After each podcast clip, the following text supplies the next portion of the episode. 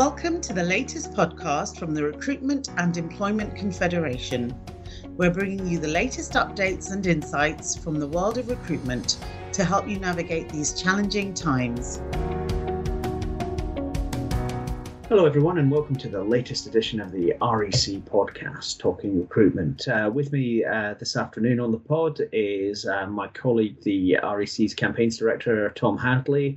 Hello, Tom. Good to have you on the pod again. Good afternoon, Neil. And today we're going to be talking through just the beginnings of thinking about how the economy begins to open up. We had a really good recent podcast with Rain Newton Smith of the CBI talking about that Nike swoosh recovery that she's expecting, kind of robust, more robust than the recovery from 08 09 but one that takes several quarters to fully recover from uh, what we've seen so far in this current coronavirus crisis from day to day, what we're doing at the REC is making sure that we're representing you on all fronts. And Tom's joined us today to talk about how do we open up. But first, let's have a quick update on some of the work that we're we're doing for you, talking to government and um, making sure that recruiters' voice is heard both there and in the media. Just this week, we're seeing the launch of the bounce back loans for smaller businesses, which are 100% guaranteed for by the by the government, and we're also seeing further action on things like clarity around the furlough scheme. Tom, what are the highlights recruiters might want to be aware of just now in what the government's doing and the work that we're doing? Well, there is certainly an urgency around a number of, of those topics, and that's still our, our priorities to try and get as much clarity as we can from government. A furlough scheme uh, broadly welcomed by us and other business bodies, but some specific challenges for our sector. And the number one challenge has been that question of whether furloughed temporary staff actually accrue holiday uh, holiday pay, and uh, and that that's a challenge for for us. Uh, we have worked closely with government actually to try and get a, a, as clear a steer as we can on this, and and the reality is it, it does matter, and and I think one of the things we have taken forward with government most recently with with, with ministers as well as with uh, civil servants is trying to help them to understand why it's not as easy perhaps as some people think to furlough uh, temporary staff and getting clarity on whether workers do accrue is part of that. I think the other thing that we're really keen to to help members with is is, is to, to help in some of the conversations that we know some of our members are having to have with with temporary staff who are sort of uh, assuming that they can automatically be furloughed and and a lot of our members are looking to do that. In fact, the the, the webinar we did last week showed that the majority of, of our members have furloughed at least some of their temporary staff, which is great to see. But I guess one of the big priorities for us at the current time is one, to get clarity from government, and two, to make sure that people understand the context within which we're operating and understand it's not as easy as people think to furlough the temporary workers on your books. Yeah, I think that uh, shone through just uh, last week. We had an excellent uh, call with one of the BEIS ministers and a group of REC members, where uh, one of the recruiters who was present made made exactly the right observation, which is for your direct employees, the furlough scheme is a pillow. It softens the blow of retaining people on your books while while demand is low. Whereas for agencies with temps, it, furloughing comes at a cost. It's not free to do. Mm. And so making sure that that cost is as low as possible to maximize the number of people who can be furloughed is of clearly a massive priority for the REC. And we've got a lot of pressure on government looking for additional guidance. And uh, perhaps by the time uh, people are listening to the podcast, the guidance will have come out. But we are absolutely committed to making sure that there's a, a lot more clarity at, about the decision to furlough temps, what what accrues, what the costs are, and how, uh, and making sure that people understand the challenges that the sector faces at this time. Tom, say a little bit about the uh, bounce back loans that open up today, if you will. Yeah, so that's hot off the press this week. Is bounce back loans aimed at micro and small businesses. So again, our, our, our aim here is to sort of capture the feedback from members. If you are applying for one of these loans, how is it going in practice? Uh, when some of the previous loan schemes kicked in, there were some some issues, um, and part of our response there was to work with government, but also with the financial services sector. So we're in listening mode on this one, and we hope this will provide additional support to members. When we polled it, uh, certainly one of our webinars, the one based in Scotland, the majority of members weren't using loans at the moment, but some were. Uh, so it's not un- it's not across the board that that, that our members are. Uh, you know, are needing loans, but but some definitely are. So for us, it's about understanding the practicalities, raising awareness of what's out there and listening to members where there are practical challenges that come about in the implementation side of things. I think that's right. And the important thing is that access to this money should be quick and easy. And yep. we're, eh, eh, if any smaller REC members are looking for the bounce back loan system to work for them, we're really interested in taking feedback. We know for those, those businesses that have, for instance, furloughed consultants, they're definitely seeing that money flowing back quickly to them now. Yep. So that's good. HMRC have clearly delivered on the furlough portal, albeit that there are one or two bits of work to do about being able to amend retrospective claims just to get them right. The other advantage of the bounce back loans, of course, is they're available to the smallest businesses, often those with um, whose staffing is uh, maybe one or two people, often limited company directors, who we know are a gap in the government's current support package, where those directors typically don't take a salary month to month because the company's income is unpredictable and take earnings out as a dividend when the company can afford it. So hopefully the bounce back loan softens that blow. But I want to emphasise that the REC is still making sure that it's representing the interests of limited company directors directly to government when and when we get the chance to. Probably one other thing to pick up today, Tom, and it's a specific around health and particularly education, and this is the Cabinet Office scheme to support income for temps where public sector contracts have ended. The most obvious example is around supply teachers. We appear to have had a lot of feedback from members that public sector employers aren't quite picking up on this. What's the REC going to do about that? Yes, so, so you spot on there. It's, uh, I was just speaking to our colleague Neil Sushak, who manages our, our healthcare group. It's the number one question that's been raised by members in healthcare. So the Cabinet Office scheme runs in parallel to the job uh, retention scheme, but there's some reasons for our members it would be better to use the Cabinet Office scheme than uh, the job retention scheme. One is it's quicker. Uh, second, it means that the agency margin is paid uh, quicker as well. So there's some real benefits for, for our members as well as for the workers. The challenge we have is it's not mandatory. So whilst in government departments, it's it's a prerequisite to use this scheme. For schools, for NH Trust, it isn't a prerequisite. So what we are trying to do is to put as much pressure as we can, working with our sort of network of stakeholders across the public sector, and some positive news. So Crown Commercial Service have taken this issue on board. They recognise the need to go out there and be proactive in promoting the use of the Cabinet Office scheme to NHS trusts and to schools. They are writing out, they are putting as much pressure on as we can and, and we'll continue to monitor how that goes. And we are aware that it's the number one question and issue we're getting raised in the healthcare sector, and it's right up there in terms of the top issues in education as well. So that's two of our biggest sector groups at the REC, and we're doing what we can to encourage more employers in those sectors to use the Cabinet Office scheme. So really good update on what we're doing on the campaign side. I, the the goal of today's pod is really to talk about you know seven weeks into the lockdown how do we move on from this how do we begin to open up um, what are you seeing from members across the REC in terms of how they're thinking about this issue? Is starting to move into this next phase. So whilst there's a lot of urgent uh, topics that we just discussed that we, we, we need to, to bottom out as much as we can, our members are starting to look ahead and looking ahead uh, both internally within their own business, but also starting to engage more with clients and looking ahead about what the back to work uh, agenda means. And Neil, I think some of the conversations you've had with with ministers and with members this week, I think the clar- the, the, the one thing that is clear is it's going to be a gradual uh, return to work. It's not going to be imminent, but some of the guidance that we've had sight of, I think, does point the way to how that process might be managed. Yeah, I think that's right, Tom. So, one of the uh, underlying processes of the last couple of weeks for us has been talking to government about workplace guidance uh, in terms of how you open up as this goes forward. And clearly, government guidance will shift as we move through the later stages of the pandemic. So the first drafts that I had the chance to review on uh, on the third of May, and which some of which leaked into the media shortly after after that. Uh, not guilty, not guilty, my lord. They show a, quite a tight definition of how a workplace might operate, and you'd expect that to change as the, as we move through the the latter stage, stages of the pandemic. I think the most important thing for people to appreciate is that this will be a slow process, and that's mm. very clear from looking at the government guidance. You know, by definition, government will want to stay, keep people working from home if that is possible within the realms of the, the business that, that they're that they're running.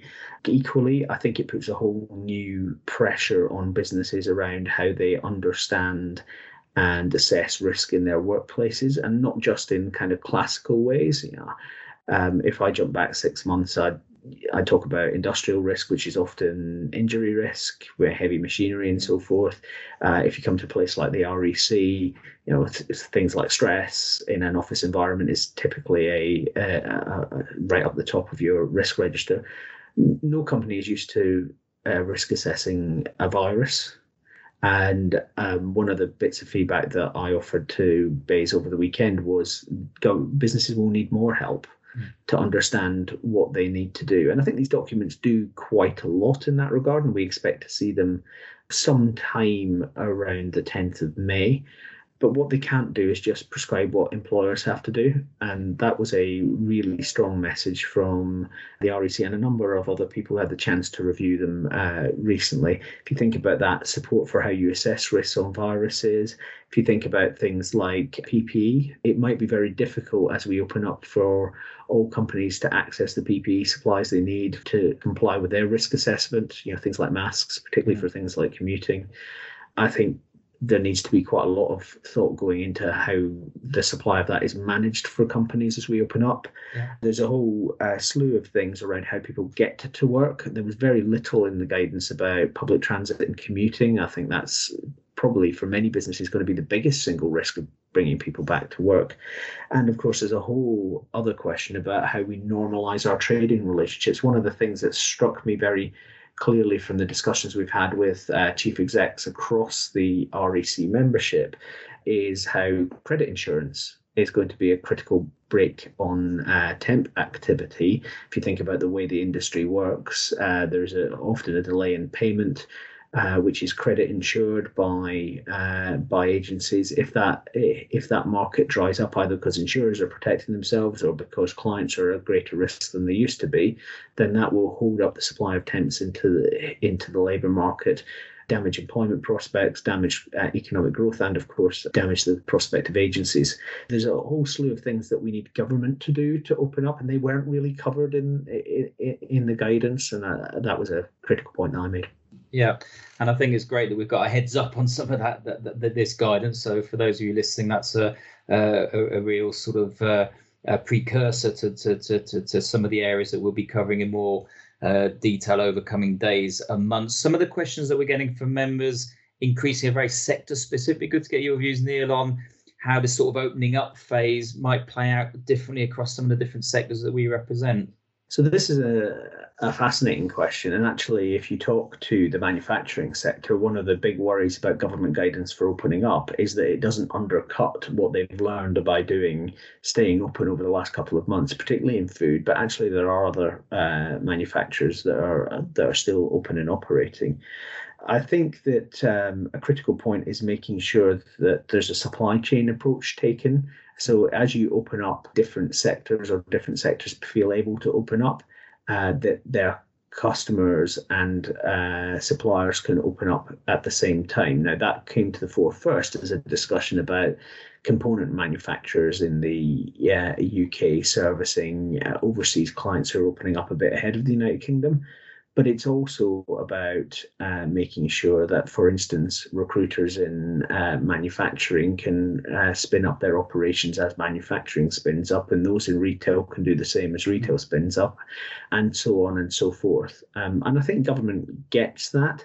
There is a particular challenge around consistency across the four nations. We know that there's been a an uptick in construction activity in England over the last few weeks, and that's been reported by uh, recruiters working in, in, in that sector. Of course, that's driven by the fact that many construction sites in England shut without actually being advised to shut. They were just taking a safety first approach. Mm. Whereas in Scotland, for instance, construction sites are shut because they've been advised to shut. And I think making sure that there's consistency and understanding of the approach and real clarity in government communications as we open up is going to be really important because if you if we are going to talk about different sectors having different concerns as we open up, it's really important that people understand what those are. Yet just yesterday, I was reviewing, for instance, the office guidance, uh, and then I moved on to uh, reviewing the shops and branches guidance. Those are the two I started with because those are the uh, two that most re- relevantly reflect what recruiters do in their own businesses. And there are differences between what you would do if you had a high street recruitment agency branch and what you would do if you had a, had a team based in an office. And just being really clear about why those differences are there, I think is a bit of pressure that we've had to put on government.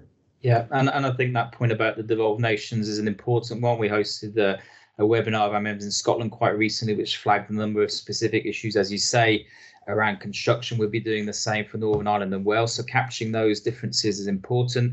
And then coming back to the sectors, making this uh, business critical. We know some of our members are looking at whether they should diversify uh, in, into other sectors on the back of the crisis, etc. So that's something that we're uh, obviously keen to support uh, at the REC uh, going forward. Perhaps one other question, Neil, that's come up in, in light of the next stage uh, coming forward is, is what does this mean for the supply of temporary staff? So if I'm a temp agency, what are some of the things that perhaps I can provide to clients or what are some of the things I need to be aware of in the provision of temporary staff in this sort of reopening phase?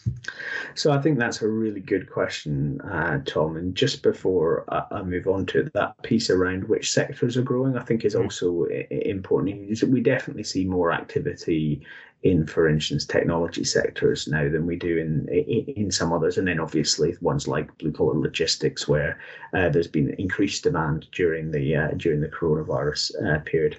In terms of thoughts for temp agencies going forward, well, actually, I think once things start to move again, given the uncertainty of the next six to nine months and the search for a vaccine, the possibility of a second peak, I do actually think it will be quite a positive environment for uh, temporary labour as uh, businesses seek to meet demand without necessarily baking costs that they may then have to take out again. Uh, so I think, uh, as we discussed on previous pods, getting close to clients about their mm. plans and working out how you can help them isn't always the right thing to do, as we know. Um, I think there's likely to be more interest from clients in temporary work uh, going forward, particularly in those new areas that they're exploring to see if they can pivot into into those sectors and uh, and recover position uh, that way. And then you come to uh, some of the technical questions, which are first and foremost, um, you know, how many different workplaces should an individual temp be in? You might want to consider uh, how you make sure, and there's been some discussion on social care about this uh, mm. during the crisis. How do you make sure that you are not exposing your temps or making sure that uh, and and actually causing them to be a, a transfer of the virus between different work sites? Uh, a classic example of that, we're looking at the guidance uh, the other day, is if you have someone who's embedded on a client site as a consultant. Um, uh, probably you need to make a decision about whether you want them there or in the office. You might not be able to have them in both places. Uh, you you want to put in place, and we're we're we're looking at, at with a partner to to deliver uh, some software like this for free for REC members, uh, some form of tracking so, software that assures yourself that uh, a temp is well before they go into a client workplace and allows you to take action if they're not well, both to replace the temp and to make sure the temp is self self isolated. Uh, there's a stream of thinking about uh, talking to clients on PPE. and what the PPE, what the client's PPE requirements will be, and how you meet those. All of that uh, are, are, are going to be critical questions based around the risk assessment you do and the risk assessment that uh, your client will have for their workplace. Yeah, and I think that's a great example of really working in partnership with your clients. There's some good examples we're already picking up from members. And incidentally, one of the things about the REC is showcasing examples of, of great practice. So examples of agencies working with clients to manage this return to work, in particular with regards to, to temporary staff coming back into work. We're really keen to capture uh, those examples. Perhaps one final question as we near the end is looking internally. So, you know, quite a few of our members have furloughed their own staff. It's about keeping the energy going, keeping the communication going. Some are starting to really look at how you use this time to help individuals, you know, look, training, a bit of development. So, any, any advice there to members looking at internal piece with your own staff who are still furloughed at this time? Well, I think the uh, the rules are very similar to your staff who aren't furloughed, which mm. is you know you, still have that duty of care, but also you want you, you want to support people. So making sure the communication is there. Clearly, you can't ask staff who are on furlough to do any work for you, but you can ask them to do things like training. Mm. You can uh, begin to plan for bringing them back as the, the market develops, and you clearly got some decisions to make about how you do that. Uh, one of the things that we're working with uh, business organisations from right across the economy on is how does the furlough scheme unwind? You know, at the mm. moment it's uh, day, it's due to finish on the 30th of June. It may be extended by another month or two. It may be extended by a little longer in hospitality, but it's clear that what we don't need in the summer is a cliff edge that drives uh, thousands of redundancies. We need need a, an off ramp for the furlough scheme. So we're working with government on that. But the most important thing is stay in touch with your people mm. uh, and and find ways that they can invest in themselves while they can't work for you. Um, and hopefully, what we'll find as the uh, cases drop into the into the late spring is that that off ramp is put in place by government, and we can start to make sure the maximum number of people possible, and you know it won't be everybody, can uh, can come back into the workplace and not be made redundant. Because I do think that the big challenge in the second half of the year is going to be an unemployment challenge because unemployment's already spiked, and clearly the CJRS is uh, holding people in employment at the moment who might otherwise have been made redundant. Certainly, if you look at uh, some of the data we're seeing in our report on jobs uh, comes out on uh, the 7th of May, it's clear that the hiring market has gone into the freezer for, for a while. Uh, CJRS is, decide, is designed to help people get through that, mm. but clearly we won't bounce back in one month to where we were on March the 1st. Just before we finish, though, Tom, there's one other thing that I, mm. I wanted to, to mention about uh, the guidance that we were reading yesterday. And I think it's really important, which is, and you see some of the press comment from the TUC and others about the nature of risk assessments companies are doing and asking for it to be published.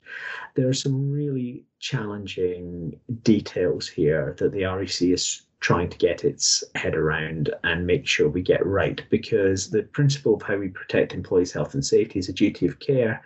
Employers eliminate all the risks they can and mitigate the ones that they can't eliminate.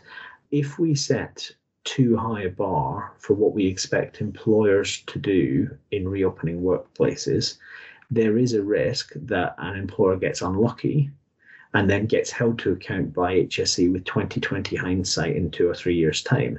And of course, that can be quite a threatening um, position to be because it goes right up to and including corporate manslaughter.